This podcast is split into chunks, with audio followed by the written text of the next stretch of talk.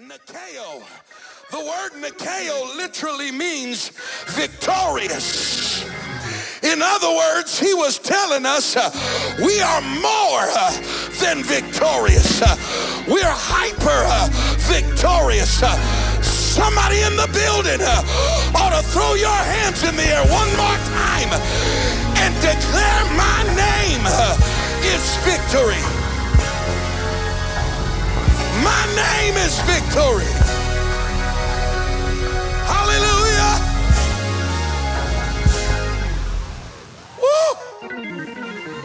Did you know that the word of the Lord declares that he will cause us to triumph? Some of y'all missed that.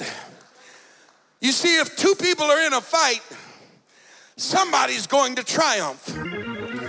Somebody's going to win.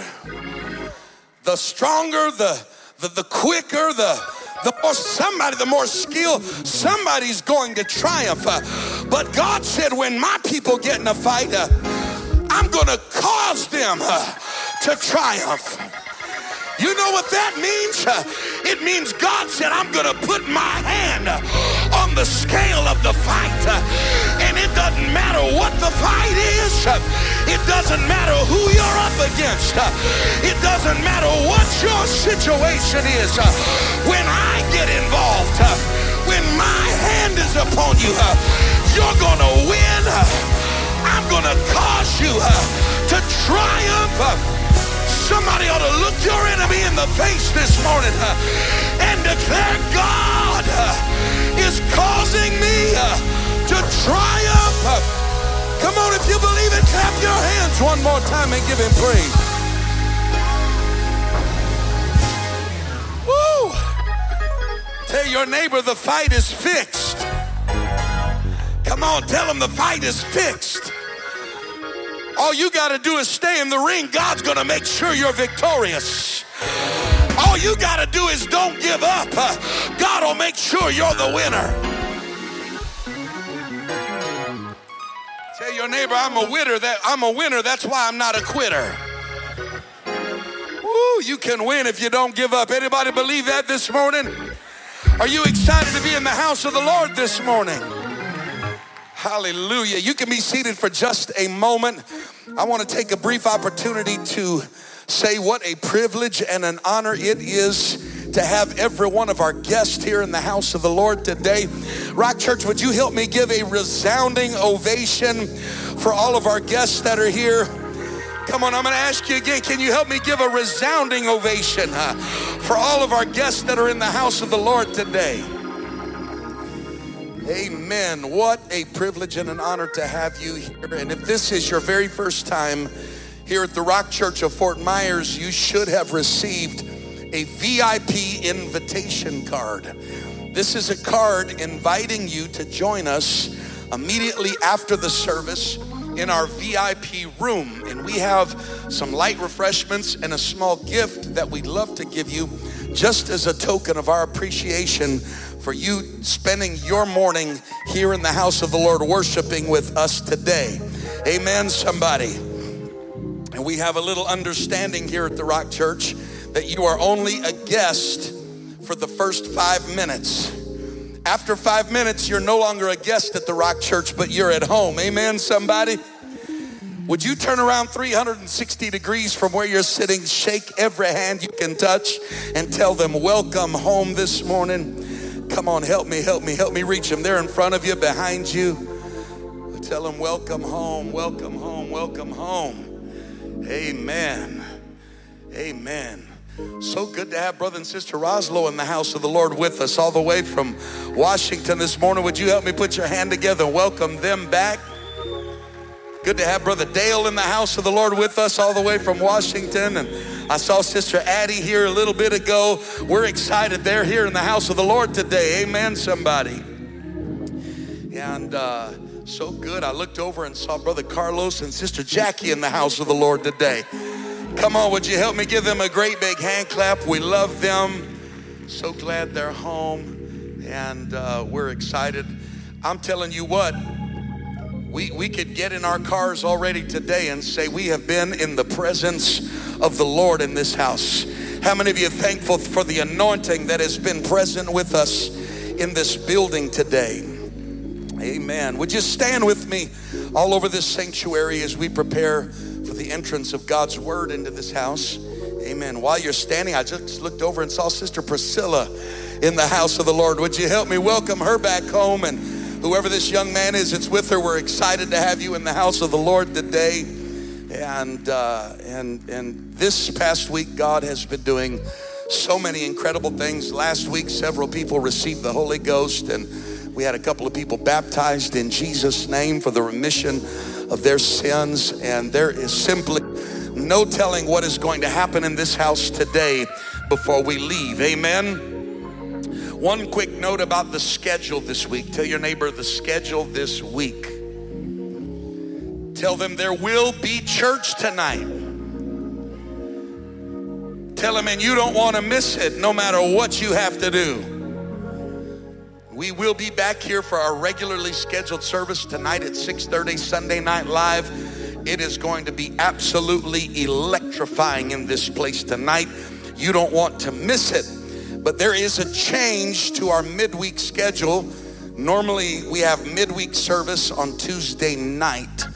But in light of Impact International Youth Conference this week, amen. Our midweek service has been moved, and we will be here for three midweek services. Thursday night at 7:30, Friday night at 7:30, Saturday at noon. I'm telling you, you don't want to miss what God's going to be doing. Thursday night, 7:30 p.m. Pastor Miles Young from Elk Grove, California, will be delivering the word of the Lord to a packed building, and uh, it's going to be incredible. Then Friday night, none other than evangelist Jacob Phillips will be delivering the word of the Lord in this house. Saturday at noon, Pastor Stephen Collins from Birmingham, Alabama, will be delivering a word from God to this place. And, uh, and then, of course, the following Sunday will be what we call our Impact After Party. And if you're if you've ever been here on a Sunday after Impact, if you know, you know. It's going to be absolutely amazing and we're looking forward to all that God is going to do. I don't know about you today, but I came hungry in my spirit for a touch from God in this place. Is anybody ready for the word of the Lord today? Amen. We're excited to have evangelist Jacob Phillips back with us this week. We want him to come and deliver the word of the Lord to us. Come on, Brother Phillips. We're excited about what God's given you today. Would you clap your hands unto the Lord one more time? Magnify his precious holy name. Oh, come on, I think we can do a little bit better than that. Hallelujah. Thank you, Jesus. Thank you, The book of Numbers, chapter 19. Numbers uh, 19. I, I think I've preached here enough at this point for you to know that we could just push the big red button right now. We could blow this place into smithereens, and there would be just, I mean, pieces of this building just hanging all over the city as this place would go up in smoke. But there's and and I do believe and I preach that there are some things you can only get in the shout. But sometimes you don't need to shout, sometimes you need surgery. And and when you're shouting, it's easy to cover up what's going on on the inside.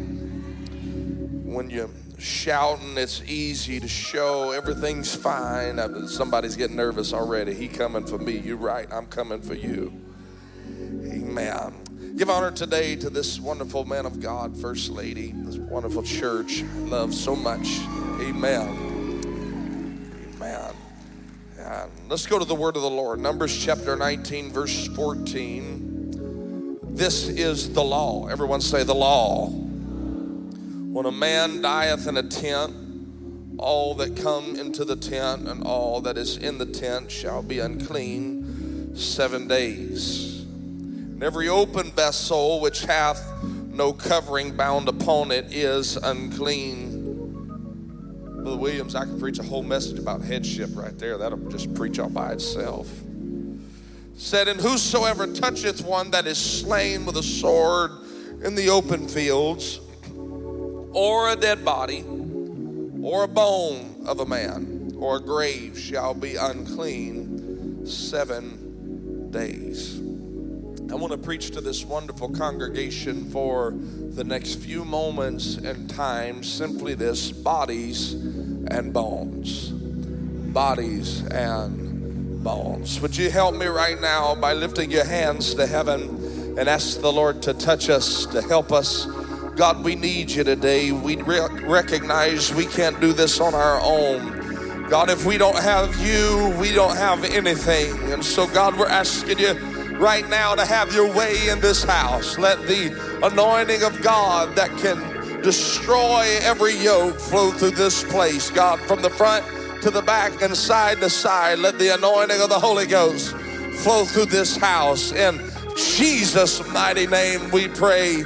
Would you clap your hands unto the Lord one more time? And bless the wonderful name of Jesus. Come on, somebody bless his name. He's got a name above every other name. Hallelujah, hallelujah. You may be seated in the fear of the Lord. As we go through the Word of God, there are so many different ways that we can read it and it can be brought to life. And in that, we pick up today um, I would say, uh, let's just be honest, at face value, probably a boring book of the Bible. I lost you. I said, What kind of church we at? The preacher said the Bible was boring. I mean, when was the last time you read through the book of Numbers and was just really captivated? It's one of those books. that's kind of like Leviticus and First Chronicles. It's it, it's redundant. And the Lord said, da da da da da. And the Lord said, da da da. And he goes on through the word of God. And so in the book of Numbers, we have to put it in context this morning of we recognize he's talking to his people, but we've got to see where they are coming from as God has given uh, has given them deliverance and has brought them into a place where they can live in liberty and now they must learn to live a life that is holy before the Lord. The book of Numbers, in my opinion, is a dictionary that is married to the book of Leviticus and Deuteronomy. and Leviticus, God told the priests how to live, and in the book of Deuteronomy, God told the, uh, the people how to live. But it is the finer points of uh, these directions that are given here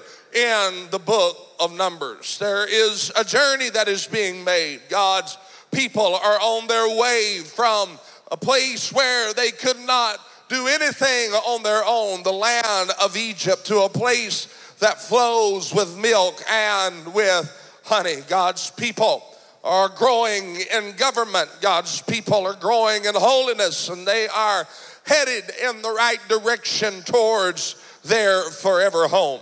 There is a constant theme that runs through the book of Leviticus, Numbers, and Deuteronomy, and some would say that it was government. And while that may be true, that it goes deeper than that. Government is just a stem off the tree, if you will. And some would say it is separation. And yet again, you would be right because it is redundant throughout these books, God talking of His holiness and instructing us, Be ye holy, for I am holy. Some would probably take the time to uh, go to the book of Numbers and again say it is order, and that would yet again be true. There's separation, there is government, there is holiness, there is order, all found throughout these books. But while all of these things are there, at the root of these things, there is one constant that runs through the books of the law, and that is the defining of what is clean and unclean. Now, I, I, I want to take my time today. I realize we've shouted and we've danced and all that stuff, but it, it's, uh, listen, you, you've, you've, you've sat and listened to preachers way more boring than me, so just hang out with me for a minute. But, but it's, it's in this book, this, this, this holy word of God, Genesis, Exodus, Leviticus, Numbers, and Deuteronomy, this theme that runs through there. It is the book that is defining what is clean and unclean. And, and for us in 2023, we don't really get a grip, a grip on what they were talking about because in our world, the defining of what is clean and unclean is defined by a green LED bulb. If it's on, the dishes are clean. If that little light's on, the clothes are clean. If you're driving through the car wash, how do you know when it's time to pull out? Because you see the little green light come on and you recognize that now my vehicle is clean, and so I need to pull forward. We define in our very spoiled American way uh, things that are unclean by leftovers that are still in the plate in the kitchen sink. We think of unclean as a shirt with a ketchup stain. We think of unclean as dirty hands after a day at work. And we can even get into some gruesome examples of unclean that I won't mention today, but even our, our most gruesome and most vile things that we consider unclean. Someone that has not bathed in six months, something that is septic, something that is bloody and gory. They cannot even begin to compare to what a biblical definition of what is clean and unclean really is. Simply because in our mind, when something is unclean, we just go get some soap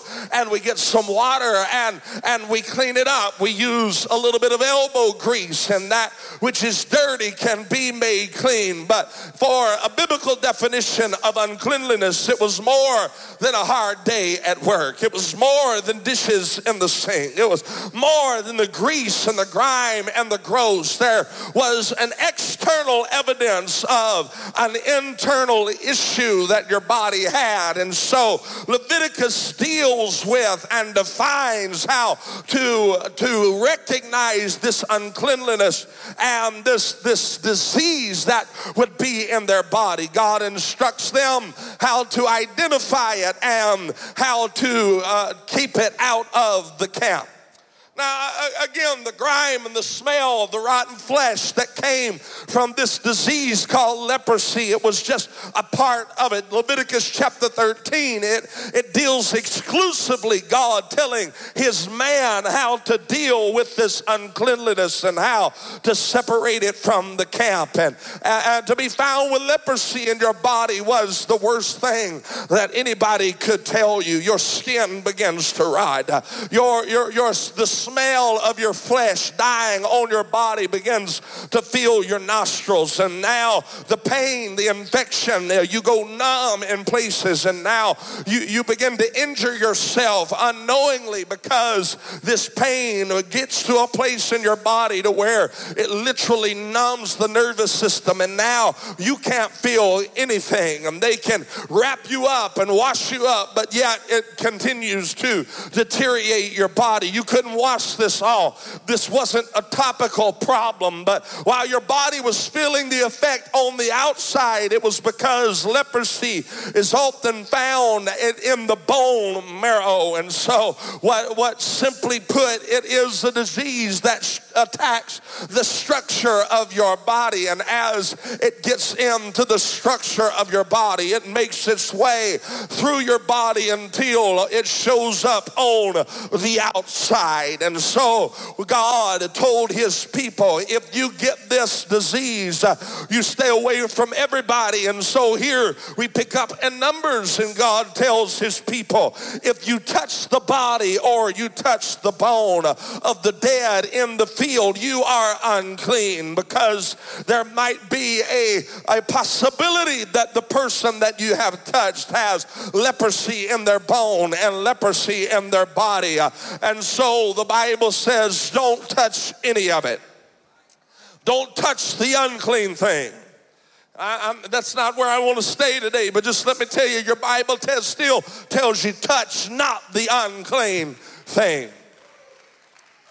And, and, and so historically we know in part, but uh, scripturally we know that there were uh, different cases, and you can read through the book of Leviticus. I'll, I'll give you some homework today. Go home and read chapter 13 of the book of Leviticus. And so uh, the purpose of that chapter is because there were some people that had leprosy but only had part of the symptoms. And so if you had leprosy and you only had part of the system, there was a procedure that the priest could take, and that procedure was to set you outside of the camp for seven days. And after that seven days, they bring you back into the camp and look at you. I'm gonna preach in a minute. My time don't start till I start hollering.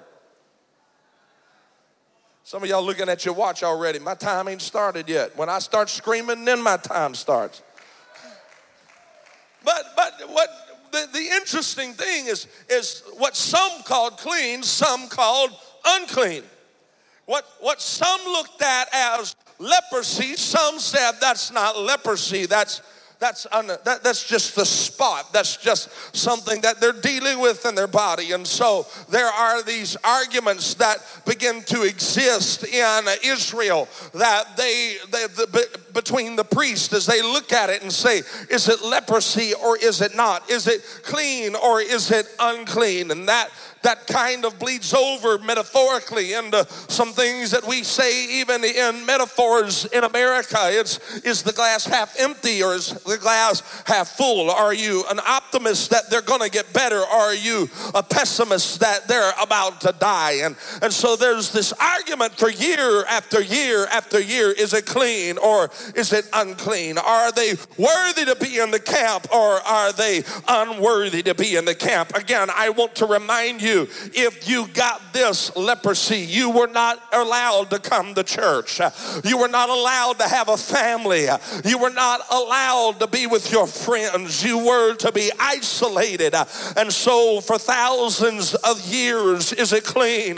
Is it unclean? For thousands of years, don't touch the body and don't touch the bone. For thousands of years, if you go out into the battlefield, make sure you watch where you step because uh, if you step in the wrong place, you might just get something uh, that will change your world and you will never be the person you are again. Uh, for thousands of years, people have wondered is it clean or is it unclean?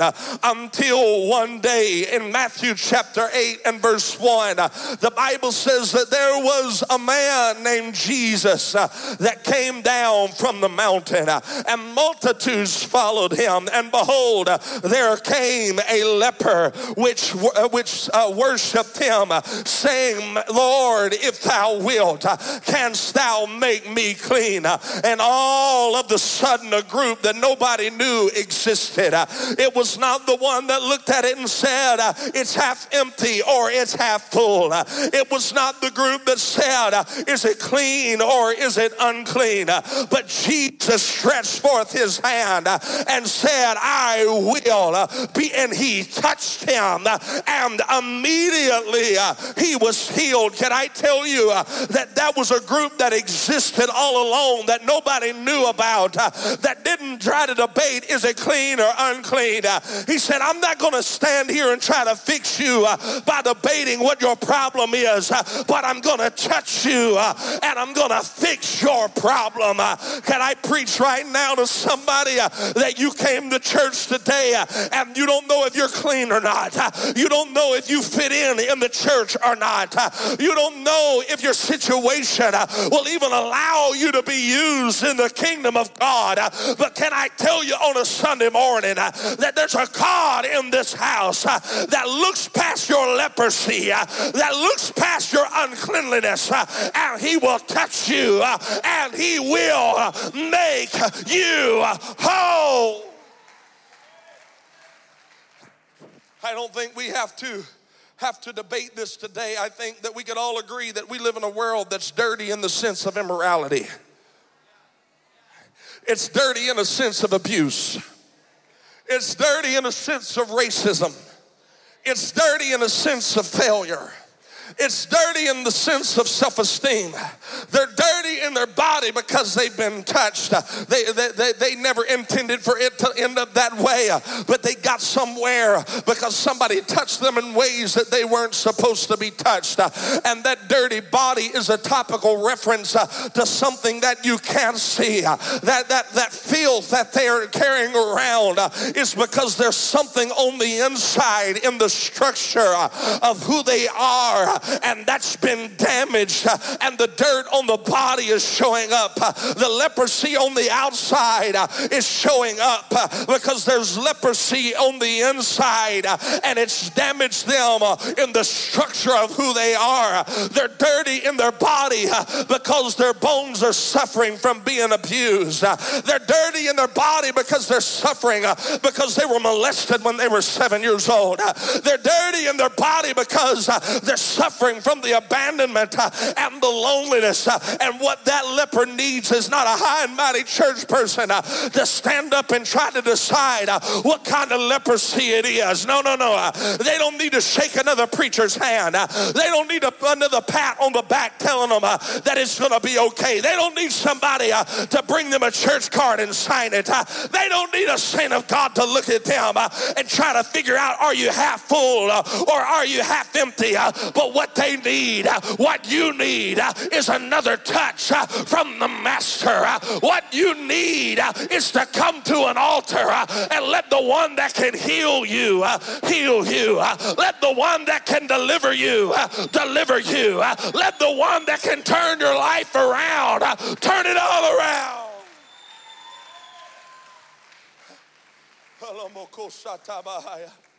Again, I, just in case you were wondering, you're in a shouting church. You're in a dancing church. And you came to church today and you put you pat your foot to the beat of the drum and you've been clapping with the choir but all the while on the inside you're damaged on, the outside you've learned how to clean it up and make it look good and make it look like you got it all together and make it look like you're fine and even your, your husband your wife don't even know the turmoil that's going on on the inside of you I, I, again i could just push the big red button today and we could have blew this up uh, and we could have shouted and danced but god sent me here for a leper to let you know he wants to touch you. I, uh, I, I know you got it all together. You, you, you look good today. Uh, you, you, you put on your makeup and, and you fix your hair up uh, and, and you put on your jewelry and walked into the house of God hoping that all of that could cover up the pain that's going on on the inside. But I'm just going to tell you, that's not going to cover anything up. And the reason why you're hurting the way you're hurting is because you keep trying to fill the void with things that will never fill the void. You keep trying to find help uh, in places that you can never find help. Uh, you're not going to find help uh, at the AA. Now, I thank God for it. You can sit down and talk about your problem, but where you're going to find help is in the house of God where leprosy is healed. Where you're going to find help is in the house of God where your depression can be turned around. Where you're going to find help for your addiction the house of God.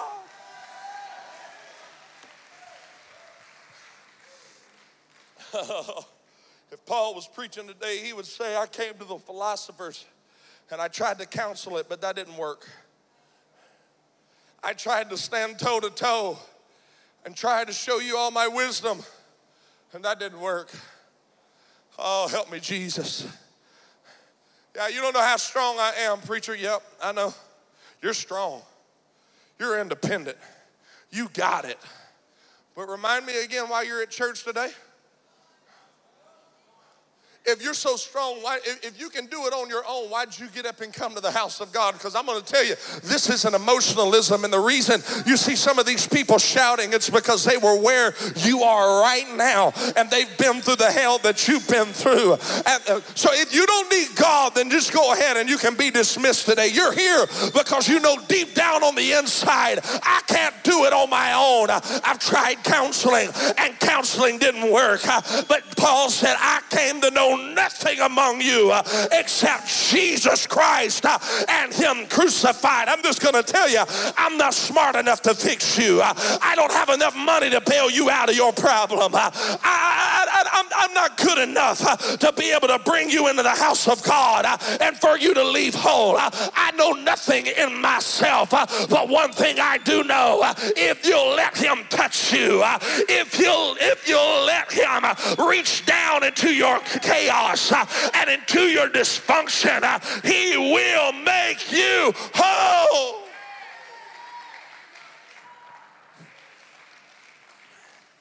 Paul had a testimony that I, I killed, I jailed, I, I did everything I thought was right, and I get to the place where I'm climbing up the political ladder, and I'm getting to the place where now, now, now it's working out. People are starting to notice me, but I'm still empty, and I'm still hurting, and I'm still wounded. But one day, Paul would tell us while I was riding down the road with papers in my hand to kill another Christian, I was struck struck down, there was a light from heaven that came upon me. I was blinded. Long story short, somebody prayed for me. I spoke in other tongues, and my life has been forever changed.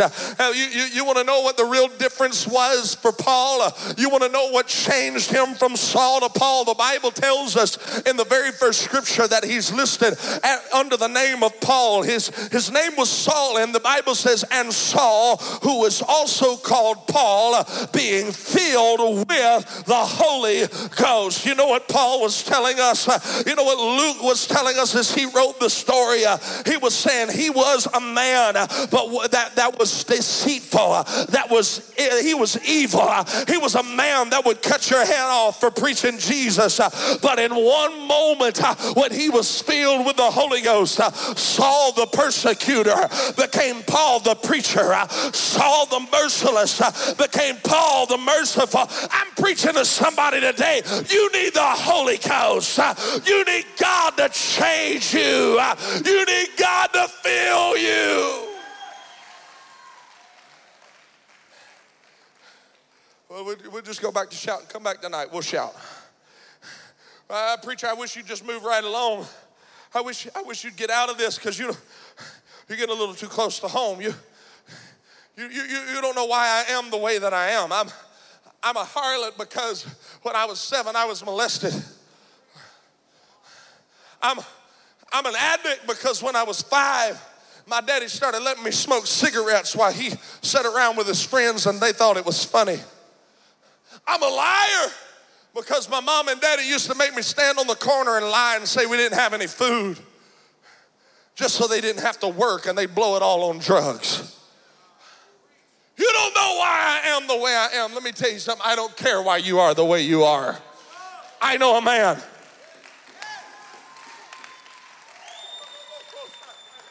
I don't care how you got where you are. I don't care what road you took to get there. One thing I do know is how you're going to get out of there. It's Jesus Christ. I, I, I don't know how you got addicted, but I do know how you're going to get delivered.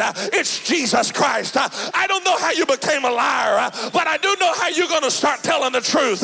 It's Jesus Christ. I don't know why you're an alcoholic, but I do know how you're going to get sober. It's Jesus Christ. And when He fills you, uh, with His Spirit, uh, it changes uh, everything.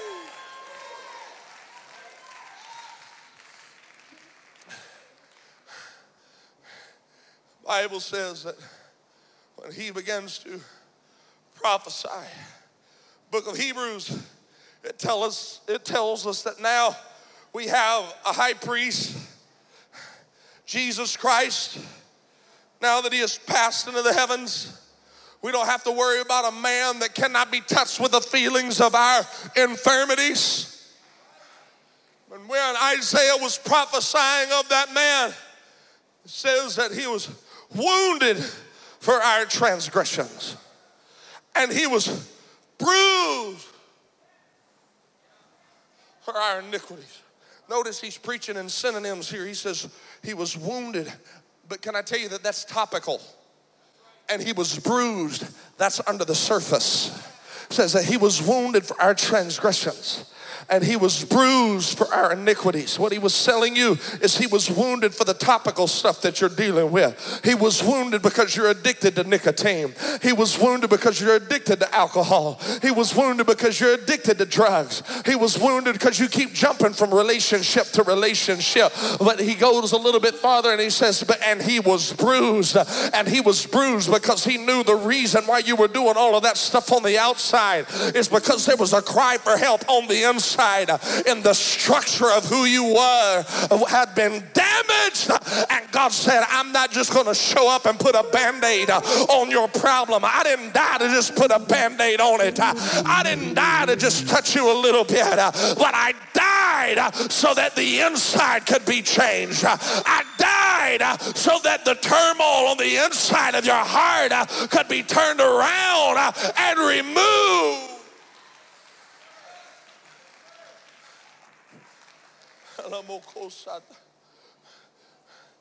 Hello, again, I, I, I, know I keep coming back to this, but we could have just kept on going. But God's got one here today. God's got one here today. God's got one that's been dealing with leprosy and the stench of what you're going through. You've been carrying it around everywhere that you go. God's got one that made their way to church on a Sunday morning, coming in, and nobody wants me. Nobody cares. Nobody knows the reason why I am the way that I am. And he sent this preacher all the way from Mississippi to let you know he knows and He cares and He can change you and He can help you. And you are in the right place to be filled with something that will change everything.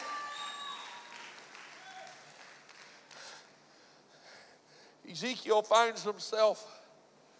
I'm gonna, I'm, I'm, I'm gonna tie some of this together and I won't preach it all today, I promise. But Ezekiel finds himself in the place where this scripture comes to fruition, first of all, have to recognize who Ezekiel is representing.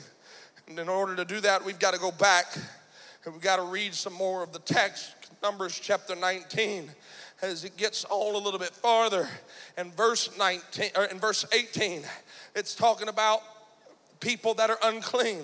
It's talking about people that cannot, they don't have hope. They're dirty in their body and they're dirty in their bone. But in verse 18 it says, And a clean person shall take hyssop and dip it in the water and sprinkle it upon the tent. Now, I would call a person that was tempted as we are tempted, yet without sin, I'd call them clean.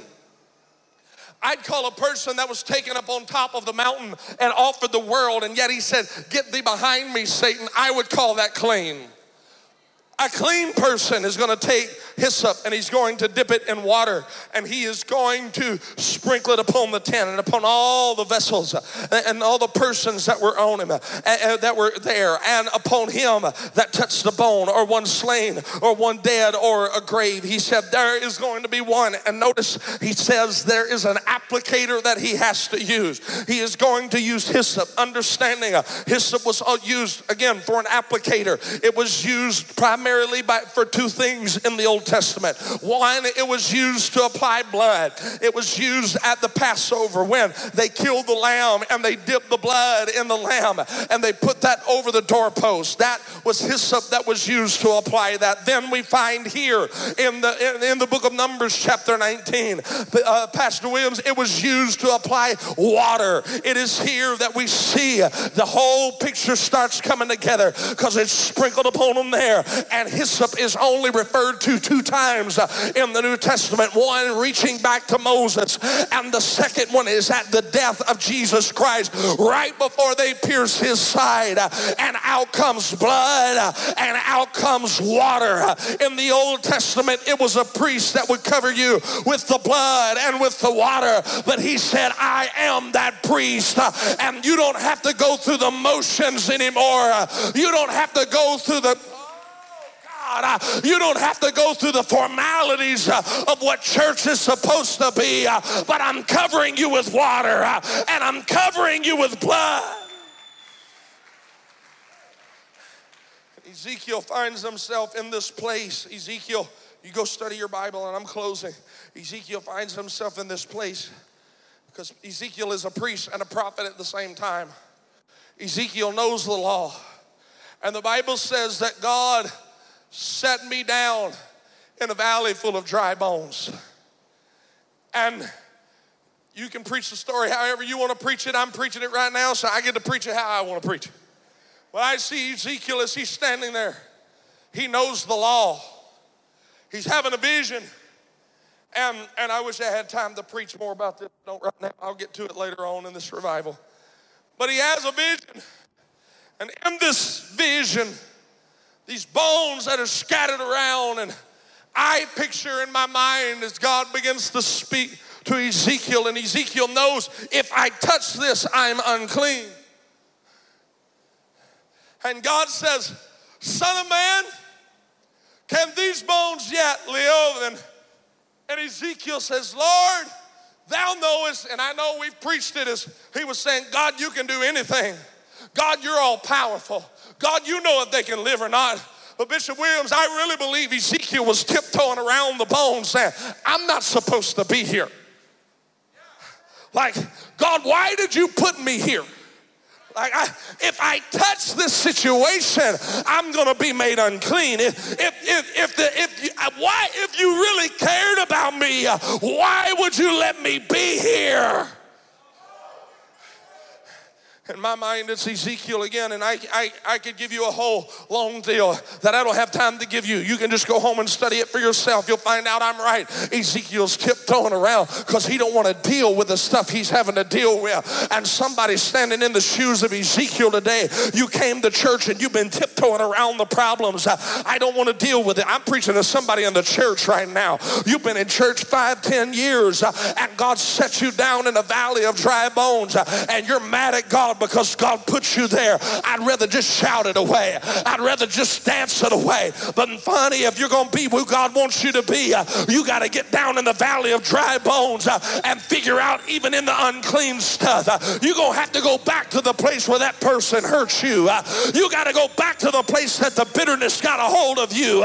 And you got to begin to speak and prophesy and let the wind of God begin to blow. Son of man, can these unclean things become become profitable. Son of man, can the places that you were hurt be turned around and worked out for your good? Son of man, can this bone that is unclean be something that can be used for the kingdom?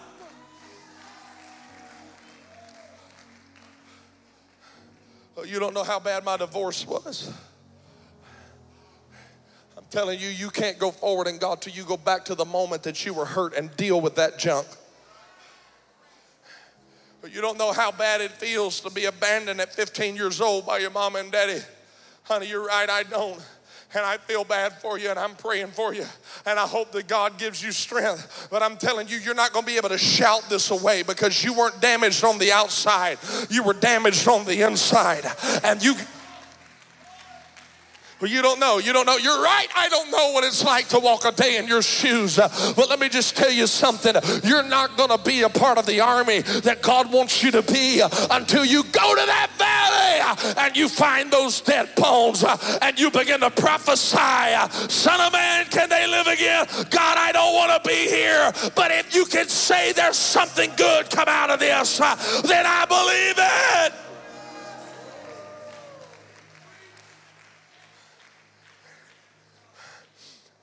Walking around stinking up the room because you're carrying your leprosy. Everywhere you go, you carry the stench of what you've been through. It's down in your bones. And what happens when you get this in your spirit?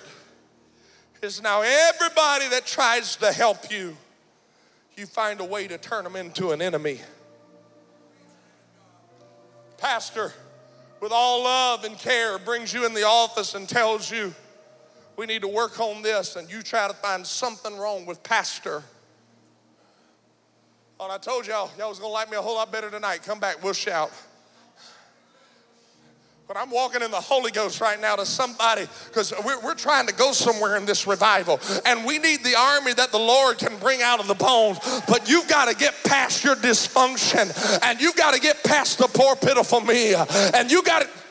You got to get past the shouting it away. I know I've said that a couple times just because the Holy Ghost keeps bringing me back to it. I think I've preached here enough, Bishop. You know I love to shout, so I'm not throwing punches at shouting, uh, but I am trying to snatch somebody to a realization uh, that you can't shout this away. Uh, you got to get in the altar and you got to go back to the valley of dry bones and you got to let the wine that. Oh, the one that can cover you uh, with blood and water, uh, open you up uh, and do what he does best. You look at people around this church and you want to be like them. Well, in order to be like them, you got to go through the process they went through.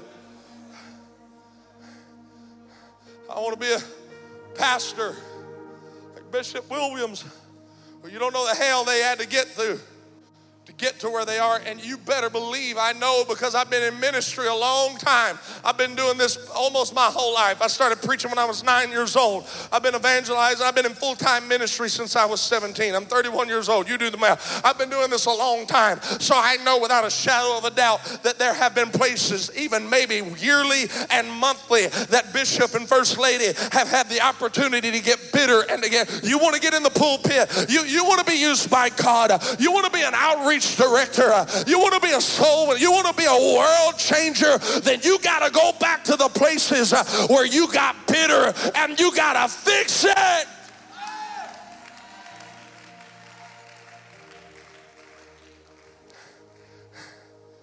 Damaged. Oh, you're delivered. Yeah, you, you, you're not the person you used to be, but you're still damaged. You got the band aids on, and when people ask you how you are, I'm healing. Take, oh, I, I was, I, you know, they took my stitches out this week. But on the inside, your bones, bitterness is in the bones, grief is in the bones. And you want the Holy Ghost, you want God to change you, and you want God to fill you, and let me tell you, He wants to do it. But you want God to fill you as long as you get to hold on to the stuff that made you bitter. Help me, Holy Ghost. You want God to change you as long as He don't change that place of unforgiveness because you feel vindicated when you lay in your bed at night and you got something to hold over their head. God's trying to heal your marriage, but you still can't let something go that happened five years ago before y'all got in church. And God's wanting to use you, and God's wanting to bless you, and God's wanting to anoint you, but you can't let it go because you're damaged in your bone. And the reason you won't let God go in there is because it hurts. He said, I want to heal you. I oh, I know He does. Won't He do it? Won't He will? Won't He change you? Won't He will? And God's saying, I want to go there.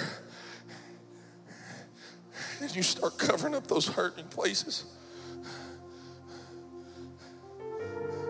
Because you know, in order for God to heal it, you've got to go back to the moment. So, as God is walking down the hallways of your heart, now I don't have time to get into this, but Jesus tells a story about how God is knocking upon the door. And he says, If any man will hear and let me come in, I will sup with him and he with me. I think that's more, Bishop, than just a one time occurrence. I think that's more than salvation. I view that picture again. If I'm out of line, if I'm taking this out of context, you'll fix it later. But I, I, I just view that as the heart as a hallway. And as God comes into your house, you let him in the house. There's doors going down this hallway. And some of them are open. And God has free reign to walk in, but there's places that are hurt. And God walks up to that door. and he begins to knock.